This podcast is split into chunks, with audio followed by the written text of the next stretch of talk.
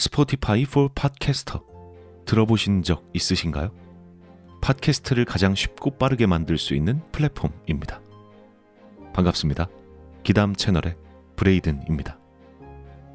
이 스포티파이 for 팟캐스터에서는 핸드폰이든 컴퓨터든 바로 팟캐스트를 녹음할 수 있는 제작 툴을 제공합니다. 또 배경 음악이나 전환 효과음, 그 외에도 많은 기능들을 무료로 제공하고요. 그리고 여기서 끝이 아니라 여러분들이 이렇게 만든 컨텐츠를 Spotify for Podcasters를 통해서 애플 팟캐스트, 구글 팟캐스트, 그 외에도 여러 가지 다른 플랫폼들에 한 번에 배포하고 한 곳에서 관리할 수 있습니다. 바로 Spotify for Podcasters에서 말이죠. 나도 팟캐스트를 한번 해보고 싶었는데 어려워서 하지 못했던 분들 스포티파이 포 팟캐스터 앱을 다운로드 받고 지금 바로 시작해 보시기 바랍니다. 그럼 오늘의 이야기 시작하도록 하겠습니다. 재미있게 즐겨주시길 바랍니다.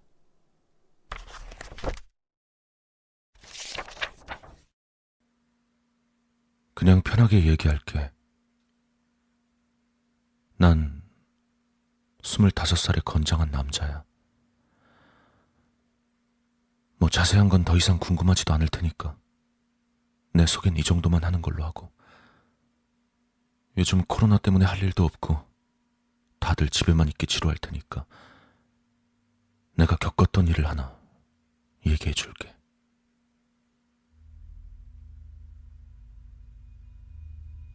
내가 고등학교 3학년이었을 때였어. 뭐, 그렇게 오래된 얘기도 아니지. 아무튼 그때가 아마 가을쯤이었을 거야. 새벽 2시 정도에 날도 시원했으니까 창문들 열고 시원한 바람 느끼면서 이불을 꼭 덮고 잠에 빠져들고 있었어. 그때 갑자기 뭐랄까 명치 깊숙한 곳에서부터 따뜻해지는 느낌. 그런 느낌이 들다가 온기가 싹 사라지더니 이명처럼 귀에서 삐 하는 소리가 양쪽 귀에서 엄청 크고 심하게 났어. 그리고 갑자기 툭 하듯이 어딘가로 떨어진 느낌이 들었어. 말로 설명하니까 긴 시간이 걸린 것처럼 느껴지겠지만 실제로는 한 5초? 그 정도 걸렸을 거야. 물론 난 당황해서 눈도 못 뜨고 아무런 대처도 못하고 있었지. 사실 대처를 할 수 있는 게 아니었겠지만 어쨌든 난 곧바로 눈을 떴어. 다행히도 여전히 우리 집이더라. 근데 뭐라 형용할 수 없는 이질감 같은 게 느껴졌어. 왠지 모르게 섬뜩해져서 잠이 확 달아났기 때문에 거실로 나갔어. 시계를 보니까 6시쯤이 됐더라고. 근데 나가니까 엄마, 아빠, 누나가 웃으면서 TV를 보고 있었어. 아니, 무슨 새벽 6시에 모여서 TV를 보고 있어. 난 그렇게 중얼거리면서 TV 화면을 봤어. 근데 그게 마치 사고 현장이나 사망사고 같은 비극적인 화면 같은 거였어. 그런 화면만 계속해서 나오고 있던 거야. 누가 봐도 명백히 웃음이 나오면 안 되는 장면이잖아. 그리고 우리 가족은 애초에 저런 걸 보면서 웃는 이상한 사람들이 아니란 말이야. 그제서야 난 잠이 완전히 깨면서 모든 게 명확히 보이기 시작했어. 가족들을 자세히 보니까 눈만 웃고 입은 웃지 않거나 눈은 부릅뜨고 입만 웃고 있는 이런 비현실적인 행동을 반복하고 있었어. 그래, 마치 어설픈 연극 같은 광경이었어. 가족들이 내 쪽을 돌아봤어. 아무 일도 없다는 듯 무심한 움직임이었지만 목소리가 안 나오는 것처럼 꺽꺽거리면서 이쪽을 보고 있는 거야. 난 그 모든 상황과 행동들이 너무 소름 끼치고 구역질이 나올 것 같아서 방으로 들어가서 문을 잠궜어. 그렇게 하지 않았으면 아마 비명이라도 질렀을 거야. 도대체 저것들이 뭐지? 우리 가족은 분명히 아니란 말이야. 저것들은 내 가족인 척을 하고 있어. 내가 어떻게 돼버린 건 아닐까? 그런 생각도 했어. 그러다가 창 밖의 풍경을 뒤늦게 보게 된 거야. 근데 그것도 이상했어. 간판엔 알 수 없는 문자들만 적혀 있고 하늘은 해질녘 같은 하늘이었어. 사람들은 하나같이 무표정이나 이상한 표정으로 비틀비틀 걸어다니고 그 문자들은 마치 한글을 거꾸로 뒤집거나 반전시켜서 뒤섞어 놓은 듯한 모습이었어.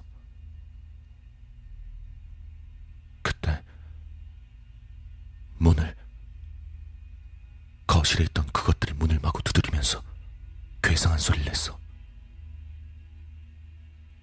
문고린 부서질 듯이 흔들렸고 난 거의 반은 울면서 최후의 방법으로 모든 게 다시 원래대로 돌아가길 간절히 바라면서 침대에 누워서 이불을 뒤집어 썼어. 그리곤 다시 아까 들었던 느낌이 들었어. 명치 쪽에서 온기가 느껴졌다가 이명이 들리고 다시 푹 꺼지는 것까지. 이불을 걷으니까 원래 내 방으로 시원한 가을바람이 들어오고 있었어. 생각해보니까 난 내 방 창문을 열어놨었어.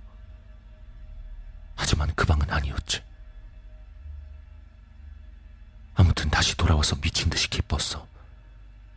그저 나쁜 꿈을 꿨다고 생각했어. 그리고 다음날 아침에 거실로 나가보니까 역시 모든 게 정상이었어. 엄마도, 아빠도, 누나도. 모든 게 감사했어. 근데 소파에 앉으니까 아빠가 그러시더라. 어제 바람이 많이 불길래 네 방에 창문 닫아주려고 갔는데 침대에 없더라. 화장실에도 없는 것 같던데. 어디 갔었어? 그 늦은 시간에 친구라도 만나러 갔던 거야. 걱정했잖냐? 핸드폰이라도 가지고 갈 것이지. 머리가 띵해졌어. 그럼 그게 꿈이 아니었던 건가?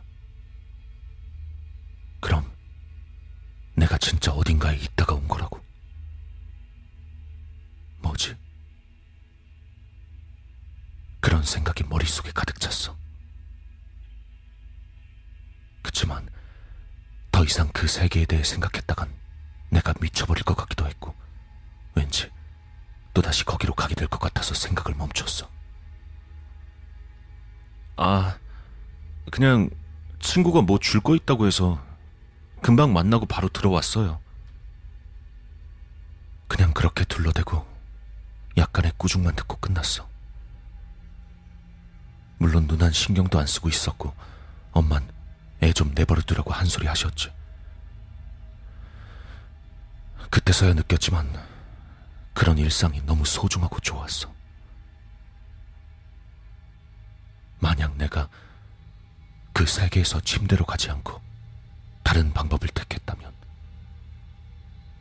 그것들이 나보다 먼저 문을 열고 들어왔다면 그 세계에서 돌아오지 못했다면